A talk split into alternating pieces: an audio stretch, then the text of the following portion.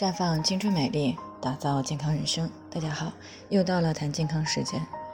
今天的主题呢是洪水当中浸泡过以后呢，既要防疫，还要兼顾湿寒。那最近呢，在河南郑州、新乡、安阳、周口以及河北等地呢，都遭遇到了洪水内涝。那么很多的垃圾废物呢，被冲进了水中，所以呢，不少的物品、食品。都被浸泡所污染，那么在洪水退后呢，就很容易出现霍乱、伤寒以及细菌性痢疾等疾病。那此外呢，还可能会出现一些接触性的传染病，比如说急性出血性的结膜炎，以及儿童容易患的手足口病等等。那除了这些急性疾病呢，还有很多人呢，由于长时间的泡在水中，尤其是参与救援的人员，更是整天呢都待在水中。所以呢，这些人是很容易出现湿寒侵体的情况。那如果湿寒不能够及时的清除，时间长了便会形成老寒腿、老寒腰、老寒肩等等。而且呢，由于关节部位呢是我们人体活动是必不可少的，那一旦关节以及椎体呢过早的老化，不仅呢一活动就会疼痛，还会影响到身体的行动能力，严重的降低生活质量。所以呢，在洪水退去以后呢，有一些方面呢，还是一定要做好的，以免呢造成健康风险。首先呢，等洪水退下去以后呢，要及时的把家中的污水、泥沙清理掉，而且还要进行消毒。最好呢是放一些干燥剂一类的，来降低空气的湿度。啊，其次呢，不要吃被洪水浸泡过的食物。啊，尽量不要直接接触被洪水浸泡过的物品。那在最初的几天呢，啊，喝水呢，尽量要喝桶装的或者是瓶装没有污染的水。被浸泡过的衣物呢，最好全面清洗以后消毒晾晒。而且呢，在整理这些衣物时呢，最好能够戴上手套。啊，整理完以后呢，要及时的去用香皂或者是杀菌的洗手液去洗手。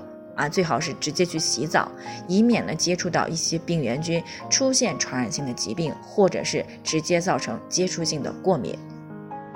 那上面这些呢都是卫生方面需要注意的。那对于湿寒侵体的情况呢，也是需要及时的干预。啊，因为在应对洪水的过程当中，要么没有时间，要么因为停水停电而不能够第一时间的去干预。那么在等到条件允许以后呢，一定要及时的采取措施来增加阳气去湿寒，比如说用相对比较高的桶啊，连续泡脚一个月，每一次呢热水里面最好放一些姜片、艾叶一类的啊，可以增强祛湿寒的作用，也可以呢利用现在的三伏天来做艾灸啊，给身体呢增加阳气除湿寒。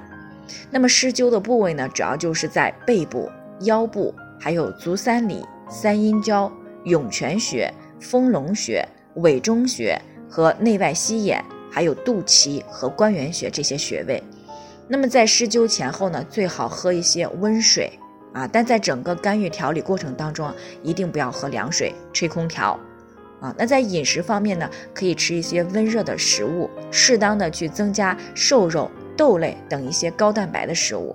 啊，另外呢，由于湿寒比较重，不能够吃太多生的蔬果来补充维生素，所以呢，可以随餐服用一段时间的复合维生素片啊，来提高身体的免疫力，促进代谢，为排除湿寒呢打下基础。